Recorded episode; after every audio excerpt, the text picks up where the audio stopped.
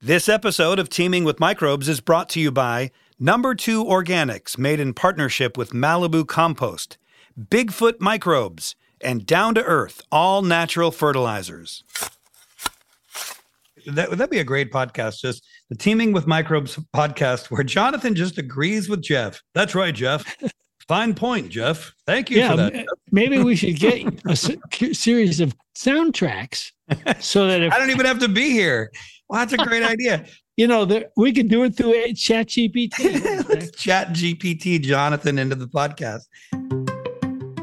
Welcome, everyone, to the Teaming with Microbes podcast, our weekly deep dive into the rich and fertile world of the soil food web and organic gardening. We're breaking down all the science and handing out expert gardening advice while busting those long held myths about how to help your garden grow. With the man who literally wrote the books on teaming with everything important in your soil, the Lord of the Roots himself, Jeff Lowenfels, and me, Jonathan White, the caffeinated gardener. From flowers to lawns to vegetables, heck, even your mind. Let's grow it all. So, Jeff, when I look outside, it looks a lot different than it did just a week or two ago. right. It is a lot different. Yeah, and we're starting to get our first frosts here. It's uh, you know, it's very close to the end. Brussels sprouts are hanging in there, got some carrots hanging in there, but Mhm, mhm. for the most part, uh stuff's put to bed. yeah, it's it's it it definitely is the end of the season. And I remember when we were talking about the beginning of the season, what was going on back then, and we talked about the fact that the soil food web was in full operation. And and just to remind listeners, we talked about the idea of taking uh, these exudates that the plant produces and dripping them into the soil. The plant does that, and it attracts what it needs. So the marigold attracts one set of bacteria and fungi, and the broccoli attracts a different set of uh, of of microbes. Whatever they need, because they in turn get eaten and pooped out uh, in nutrient form. And so that's what's going on in the soil in the springtime. And it's all run by the sun and photosynthesis making these exudates. And we talked about other stuff. We also talked about the rhizophagy cycle, where bacteria, some of these bacteria that are attracted to the root, move into the plant and fix nitrogen inside the root and cause root hairs to form. All of that stuff happens in the springtime. What's going on now? That's the question. So you're saying that basically the soil food web has a series of of, of seasons, like the seasons above above the soil, right? There's seasons where it's really cranking along when the sun is plentiful, and and and then the opposite season it's it's slowed way down and is maybe in more of a survival mode. Right. That's what I'm saying. That for every season there is a microbe, I guess, or something like that. But in any poetry. That's, that's Yeah. poetry. That That that belongs on the back of a napkin. Or in a, in the Bible, perhaps. But but yes. So there is yeah, and and you get you obviously the exudates are attracting the microbes, and the microbes are living off of this uh, exudate in one form or another, either either directly or having ingested them. They in turn are ingested by other members of the soil food web. And now we get to the point where a lot of our plants don't have chlorophyll. They're not producing exudates. And so they're not attracting the microbes the way they were in the springtime. Now, that's not to say they're not there. And that's not to say that they will be there as winter progresses. So when you have a chunk of soil that freezes solid, Yeah. right, and and maybe here in in Alaska, some different winters you, you get different levels, but in some, you know, we could get two two and a half feet where the soil just completely freezes. Right. So I know the answer from reading your books, Mhm. but what happens? Tell us what happens to that microbial activity when it all freezes. Yeah. Well, you know, it depends on what the microbe happens to be. Uh, so let's start with bacteria. The bacteria uh, either go dormant because bacteria have a funny kind of membrane. The cellular membrane in a bacteria doesn't it it can freeze. It must stretch or something, but but it can the bacteria can freeze and the membrane s- still works. And so so bacteria sometimes stay alive. Uh, some of the bacteria form uh, a zygote; they go dormant. some are working and some aren't working. But obviously, they're not being attracted by exudates that are coming out of the plant uh, because the plant isn't producing exudates. Now, some of the fungi or fungi, depending on how you want to pronounce it. I thought we settled that. I think we settled that. Don't open that can of worms again. Okay, yeah, we did. We, we did. settled we did. that. I know. I'm just. I want to make sure that Evan's listening. Fungi, but but some of them, uh, the mycorrhizal fungi, you know, they stay attached to the plant. They're, they're not going. They don't run away just because it gets cold they're just not really operating at an efficient efficient level. And then there are other fungi that are out there that are just decomposers the saprophytic fungi.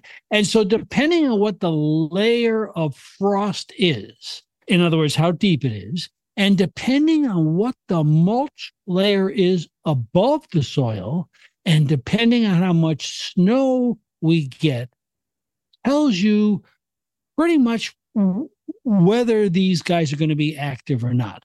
The snow and the mulch, the organic mulch, which includes compost and the leaves, really serve as a good insulation. And so a month into winter, there'll still be good microbial activity going on down there. And even right at the root zone, uh, you'll have a lot of a lot of activity. Now, a lot of it, a lot of it is eating up some of the roots that are going to die. They're dead. They're not going to come back. The annuals, et cetera, they begin to decompose, et cetera. So, so you get all that stuff, and then you get the bigger guys that eat the littler guys. So, you know, pick one. Worms. Let's take worms. Uh, depending on where you live, the worms can burrow down below the frost. And the nematodes and the some of the bigger critters, right? They'll go deeper. Well, some will. I'm talking about the big worms. Let's talk about the nematodes in a minute. But the big worms, some of them, like night crawlers, they can go way down. They and they have all sorts of organic material down there, and they're and and and the other worms, the red wiggler kind of worms that we have, you know, that most people have in their gardens, not usually the night crawlers those red wiggler type worms, they lay eggs. Uh, and those eggs, uh, you know, they're they get like a little cocoon and they can survive being buried in the soil, whereas the worm itself generally does not. Now, I know what you're about to say. You're about to say, yeah, but what about those ice worms? huh. we have a worm that lives in the snow up here in, in glaciers. And every now and then you'll be out cross country skiing or or snowshoeing or doing something silly in the snow, and you'll see little teeny worms. And those are actual real worms that take cover in the snow and use the snow as an insulation. But you raised the question of nematodes. You know, some of the nematodes stick around. They're the parasitic ones that live inside uh, perennial roots, form these little knots they they may have enough insulation in that little in that little zone. The other nematodes, you know, they're active for a little while, but ooh, they freeze uh, and they die. So you know they've got to figure out ways to survive. Uh, and like the fungi, you know, they they either burrow into some place or they lay an egg, basically. But back to the ice worms, really quick. Ice worms are, if I I think I'm right, are not found everywhere, right? No, they're not. Yeah, they're only found in I think in Alaska and maybe British Columbia. Um, right. I could and be wrong like about those that. Frogs. They're, they're like the frogs. They have an antifreeze. And so are they eating we should do a whole we should do a whole segment on this sometime. Are are they eating um, the same things that a nightcrawler is eating or a red wiggler? Are they doing but are and how are they surviving in the ice? Are they eating bacteria right. that's in the ice? Yeah. Yeah, I mean that's exactly what they they eat. God, they, I love learning. Know, Every time I talk to, you, I learn something. they love bacteria. You know, worms eat bacteria and and uh, fungal spores, and they eat uh, paramecia. You know, protozoa. Uh, they don't really care about that leaf that goes through the body and comes out as great soil at the other end. Uh, so yeah, they're they're very very interesting. Is and they're part of the soil food web, and so the soil food web well, the, then you got things like um, daddy long legs. I was walking around today because I, I I've got this thought in my mind based upon something I read that this time of year, if you find a daddy long leg, count its legs. They probably don't have eight. They lose a couple of legs during the season, uh, either to predators or just stupidity. You know, they get it caught someplace. I thought you were going to say war. Well, they might go through wars. Their own war, yeah. but but they they congregate this time of year in groups, uh, you know, and they breed. Uh, and they and they also lay eggs that they bury in the soil so that they're able to you know keep a temperature uh, during during the whole winter. But if you look carefully at a daddy longlegs at the end of the season, and you see several, you know, undoubtedly, at least one will not have all eight legs what a useless piece of information. But no, I just thought man, I'd throw that out. That and the ice worms were full of um, people. This should be a cure for insomnia at some point. But, um, no, it's so interesting. And and back to the nematodes. Then that that's the thing is this sort of food chain. Yeah, just like the food chain above the surface that we're you know goes through seasons and the microbes and and the bacteria and the fungi they all have to figure out a way to adapt to what's happening in their season. Right. Whether it's go deeper, find a new source of food, freeze, you know, in place and try to survive. Or uh, associate with another another it, organism. You're right, yeah. exactly. Or or cling onto something else. It's it's fascinating that, especially in a climate where we live. Now, climate where we live, there's there's there's plenty of places around the planet that freeze, um, you right, know, that sure. the ground freezes, but there's plenty of places that don't. And so if you live in a place where the the ground doesn't have a hard frost and stays malleable throughout the year, you are still having a significant seasonal change in your soil based primarily on the amount of photosynthesis that you're getting. Right. So if well, you live in northern latitudes in Washington or Oregon yeah. or Montana, you have yeah. a very different activity in your soil in say uh, you know October or November than you did in April or May.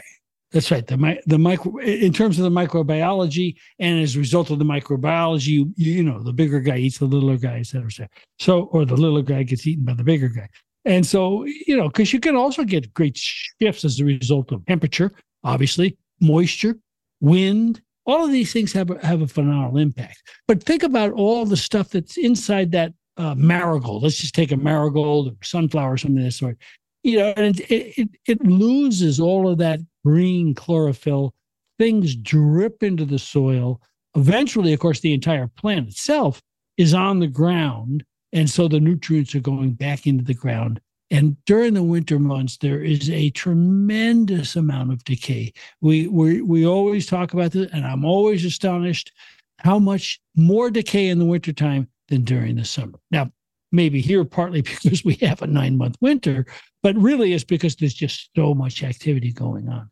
And it makes sense. It makes sense because you and I haven't fertilized our lawns in how many years? Oh. We haven't. Fer- I mean, who fertilizes trees when you get right down to it? There may be instructions on the internet, and you may see tree spikes that you can stick in your lawn, et cetera, et cetera. But I guarantee you that 99% of the people listening to this podcast have never fertilized a tree nor ever thought about fertilizing a tree because the leaves do all the work for them. Nobody walked into the redwood forest or the chugach forest and dropped a bunch of you know 12 12 12 on the ground. Right and it's and it's basically because of what happens in the soil food web in the winter months. Hey there gardeners. Do you really know what's in the compost and soils that you buy?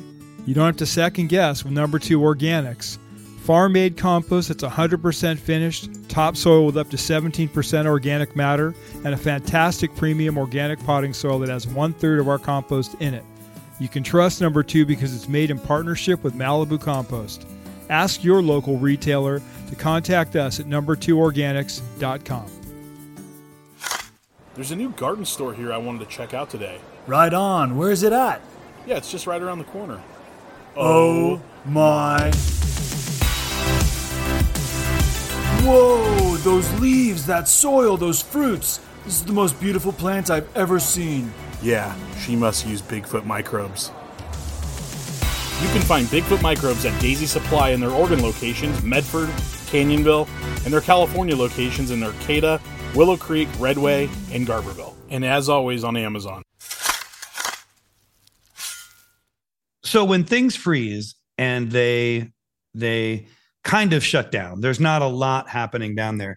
That's really the best time for us just before it freezes. It's so important to get that food back in place so when it warms up again, mulch, compost, chop and drop because in our climate, we want that food there for when that biology wakes up so to speak in the soil we have a little bit more work to do than other climates because we've got to sort of have the buffet ready, so to speak, for when things start to melt. And it always surprises me how visually, when I look out in my yard, it still seems ice locked and frozen, but I can always find little pockets where the sun has a little bit more impact over here than it does over there and how workable the soil can be and and that just is just where the life you know the the biology comes to life in the spring yeah and then if you even slow it down even more you've got rock that's got water in it you know, a little crack just on the surface, just a little surface water, and it gets into a little crack in the surface.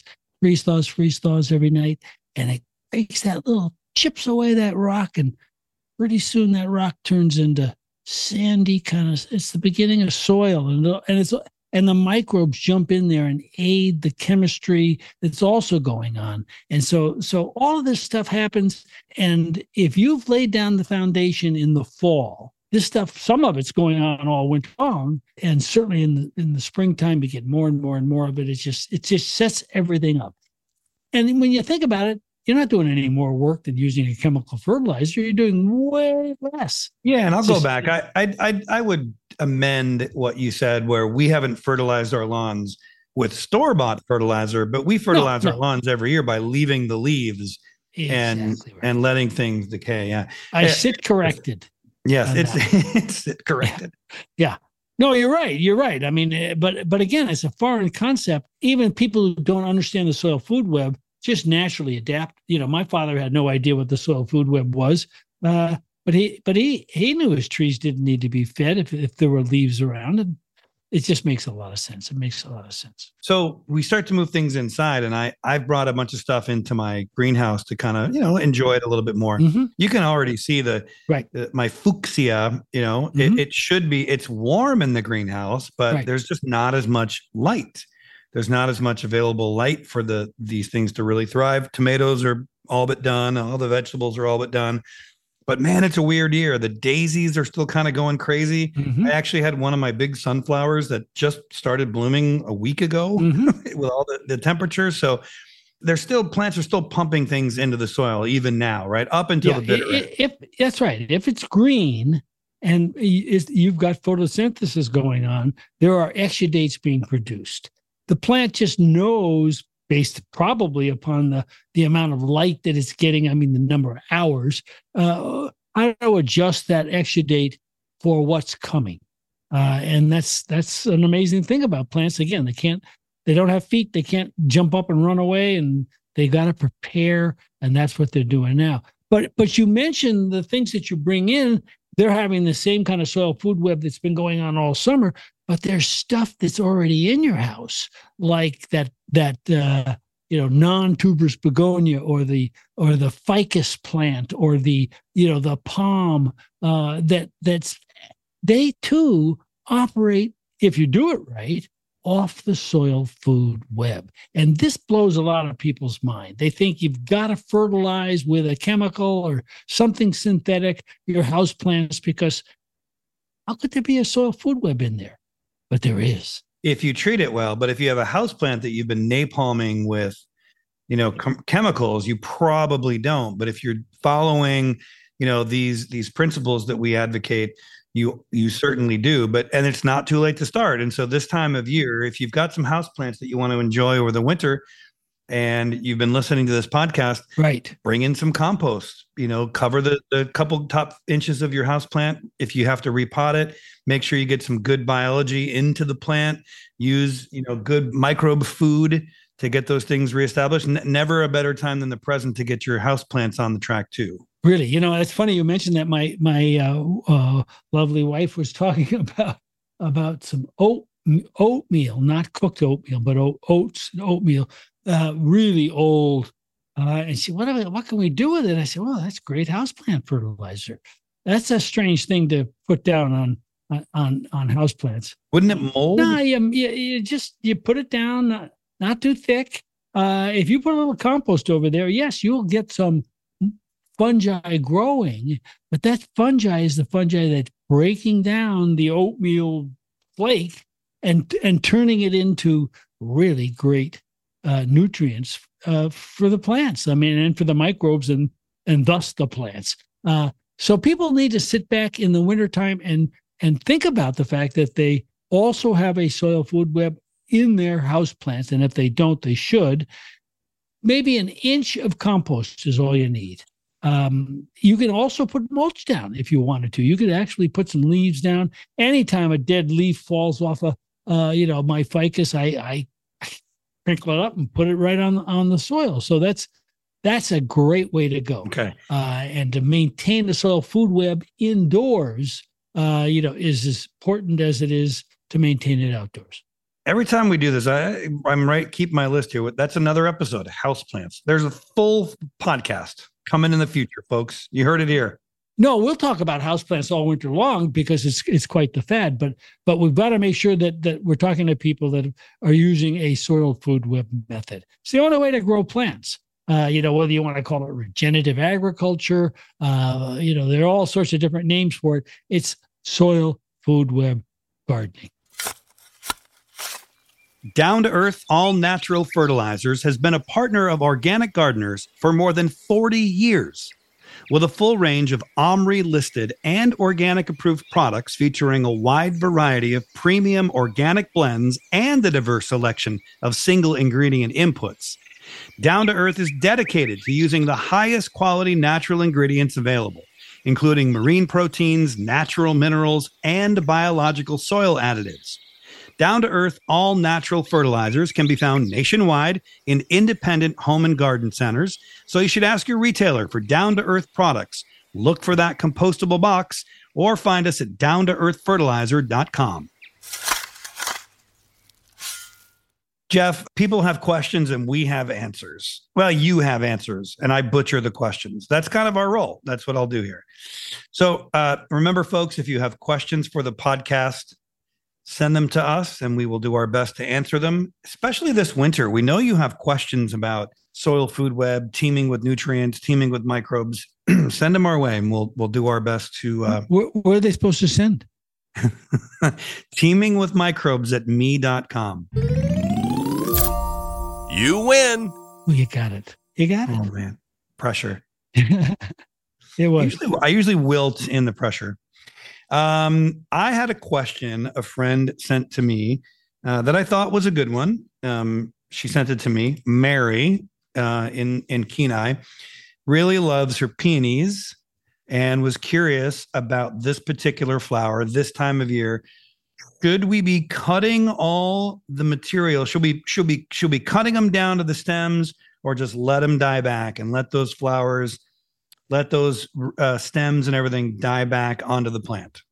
Wow, that's a real controversial question. You know, the I think the Peony Association would say you cut them back down to the ground and you remove the material and you get it as far away from the garden as you possibly can. Um, in fact, I have a friend who's a peony farmer, and that's that's what he does uh, uh, on his farm. I, on the other hand, am a big believer that the goodies that are in the leaves and are in the stems will move down into the the tuber basically that is the peony. Is the peony a tuber or is it a corm? Yeah, it goes down into the bulbous structure. Uh, uh the, you know that that stays when everything else dies. And so, if you cut the stuff back too early, uh, I think you miss that benefit. I also think that if you've got a good soil food web system going in your garden or on your farm, I might add, and it's sometimes tougher on a farm because you have a monoculture crop. Uh, but in any case, you don't have that in, in your in your house, in your home, and outside in your yard. Uh, you can clean it up in the spring. That's that's how I would go. Yeah, and I'll I'll just tell you, I've uh, I jumped headlong into the controversy because I I love my peonies and I've got a nice little row of them. Mm-hmm. And so a couple of years ago, I experimented. I have seven in the front yard that are Mhm. in a great spot. I let three die back naturally, and I cut three, uh, and I cut the other 4 Mhm. and noticed zero difference. And I know a lot of people, especially if you live in a place where you're not going to get some snow, Yeah. you know, it, it might become unsightly. You might not like the way they look, right? Or you They- might like the way they do look. or maybe you do, right? It adds some structure to an otherwise barren yard. But um, I, I've heard a lot of people same thing. I, my guess is because they don't spread as much as other flowers do, maybe up here. That the theory is that you want all that energy. I'm using air quotes stored for next year. Right. But long before humans came along, unless there was a deer or a moose or something, nobody was cutting back peonies. Good point. You know, nobody was cutting them back in the wild, even though they've evolved and been cultivated, right? So, Good point. uh, unless there's a real reason that you're breeding them or you're you're doing something special for them for next year, Mhm. just experiment. It, it- they're going to flower any either way, but there's going to be a lot of other factors that impact your peonies than just cutting them back or not. That's been my experience. Yeah, and I think people people you know when this advice was codified, you know, back in the 50s and 60s, they were worried about viruses and brown spots on leaves and things like that. Again, if you maintain a good soil food web, you, you're not going to end up that. That's uh, interesting that you raise uh, a question about peonies because uh, Mary should understand, so should everybody who grows peonies, that they produce next year's stalks and flowers from an eye, like a potato. And Right. so they're a tuber. And and those eyes need to be at a certain soil level. And when you add mulch on top of that soil, on top of the eyes, you're basically burying the eyes deeper. And if you put too much mulch on, uh, you end up with the eye too deep, and you don't get uh, you don't get as good or as much flowering uh, from those peonies. So in the springtime, when you do clean up some of that dead stuff, uh, you drop drop it as you as you say, uh, chop and drop. You want to remove some of the mulch in a circular area around the peony stalks so that you got the eye at, at the right level. Love it. So that's good. But experiment. Experiment. Yeah. Um, another one, I got a text from Bob and Linda. I know Bob pretty well, don't know Linda that well. Mhm. Um, I think I know the answer to this. I'm going to give it a shot. I- I'll be willing to let you embarrass me if I'm wrong because I'm wrong a lot. I would. They want to know, they always hear, why do carrots get sweeter? Are, is it really true that carrots are sweeter after the frost? You know, if you let a carrot go, I, I've harvested carrots last year when there was an inch of snow on the ground or on the on the garden bed, and they were maybe the uh, one of them or two of them the, the tops had gotten a little weird color, but the carrot was itself. And it's true, carrots do get sweeter, or maybe they're perceived to get sweeter. Um, and I think it's because they've developed this this sort of built-in uh, mechanism against freezing, and they convert their starches to sugars, right? Mhm. And that also helps create like a, a a system where they can't freeze where the actual root Hmm. cannot freeze and then you end up you know eating a sweeter root hmm. Makes sense. I'm not. I I don't really know. Frankly, it makes sense. I do know that carrots, uh, in the beginning, were, were considered a dessert, uh, carrot cake and all that kind of stuff. what's Yeah, that old yeah you hear people refer to candy carrots Yeah, yeah, Yeah. yeah, yeah, yeah. But but I also agree with you that they tend to get sweeter as it gets cooler. It's the same thing with Brussels sprouts. Probably uh, th- they're taking up the the the nutrients out of the other green parts of the plant, uh, and they're creating sugars. In the case of of of underground, they probably are converting starch into sugars in order to be able to maintain a life. hold on i'm taking a show idea carrot expert okay Ooh. got that one in there Yeah. um, our friend linda uh, the retired teacher who is Mhm. experienced gardener and friend of the show, uh, listened to some of our answers last week and wanted to know where do you even find crab meal? You talked a lot about crab meal uh, as as a, a as a uh, uh, nitrogen uh, additive to the garden beds. Where do you get crab meal from? Yeah, well, uh, uh, and it's also a phosphorus uh, addition, uh, a Right, good phosphorus, phosphorus, right, addition. phosphorus, right. And, you know, and we suggested to her down to earth, and and she wrote back, and she's, you know, down to earth. Yeah, they they sell some stuff. It's crab meal, but it has a formulation of four, three, zero. Where do I find just straight crab meal? Hey, Linda, guess what? Everything has those numbers. You have those numbers. Uh, it's, it's crab meal, even though Doesn't matter what it's called. Right. Right. It's four three zero. It's still it's crab meal. Uh, and that's what it is. The bat bat guano, uh, again, there's two kinds. The down to earth seven three one, same, same answer. Uh, you can have different kinds of it. You might not need. And and here was the question. Here, she, she was curious that she didn't need the end. So so you know you can't have too much N. It just isn't used. That's you know, and and and or if it's it's it's used by microbes that store it in their body. So it's going to be okay that you get something uh, that that's got numbers uh, that aren't exactly what you want, but contain the main number that you do want. And in this instance, it was the uh, uh, phosphorus that she needed in both the crab meal uh, and, and that Down to Earth has, as as well as the bat guano has a good source of that. I also loved the uh, little little barb she got into us, which was pretty clever. She said she doesn't have a cave nearby for bat guano. no, she doesn't, but it'll be cave like soon enough here in dark right. Anchorage, Alaska. Oh my gosh, I forgot. Linda also pointed out that uh, her class last year experimented with growing uh, potatoes in straw. I can't believe uh, we should. This should be a much bigger deal. Maybe I shouldn't. I should be saving this for a big reveal your Kodiak friend, whose name escapes me right now. Yeah, Marianne Owen. Yeah, Marianne, who grew uh, potatoes in leaves and and sticks. I had an amazing harvest of potatoes from my pot that had nothing but leaves and sticks this year. It was incredible. Yeah, I never use soil. I always use leaves and sticks, uh, mostly leaves, but the sticks get thrown in there because they're part of it. It makes so much sense to do that. And now you've got some pre-composted leaves. Oh my gosh, uh, it was incredible. Yeah. Loved it. Yeah. yeah. I had it's a, a great couple, combination. I had a couple slimy ones just because it got really wet there for a couple of weeks at the bottom.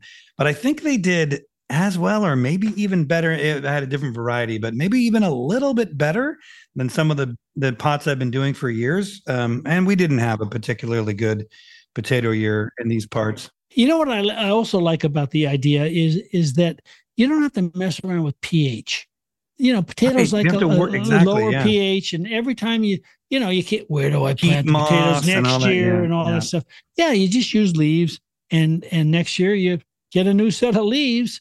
It's it's the right pH again. So yeah, it's. A, oh, I have a whole pile already that I've set aside just for my potatoes next year.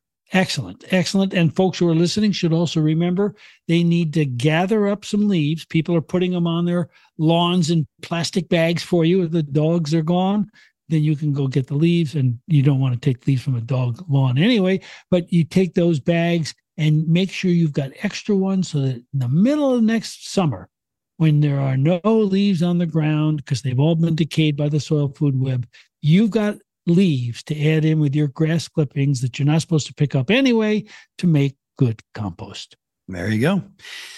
All right, we'll leave it there. It's a good time to start thinking about moving your green thumb inside. Keep it green all winter, but move it inside because pretty soon up here you'll get frostbite if you don't.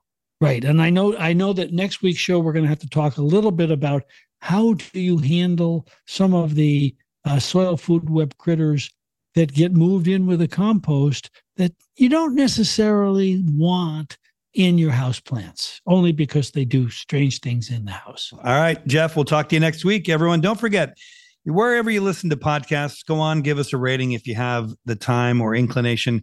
And uh, please send us your questions, teaming with microbes at me.com. And we'll talk to you next week. Hey, thanks for listening to this edition of Teaming with Microbes. Make sure to subscribe to the show wherever you listen to podcasts so you don't miss a thing this gardening season. Jeff and I wrote this episode with additional production and editing by Evan Phillips of Podpeak. You can find him at podpeak.com. Our music is also by Evan Phillips. Thanks, as always, to the Anchorage Daily News for hosting our show, and don't forget to catch Jeff's weekly gardening column in each Friday's edition. We'll be back next week with another edition of Teaming with Microbes. Until then, get out there, get your hands dirty, and get growing.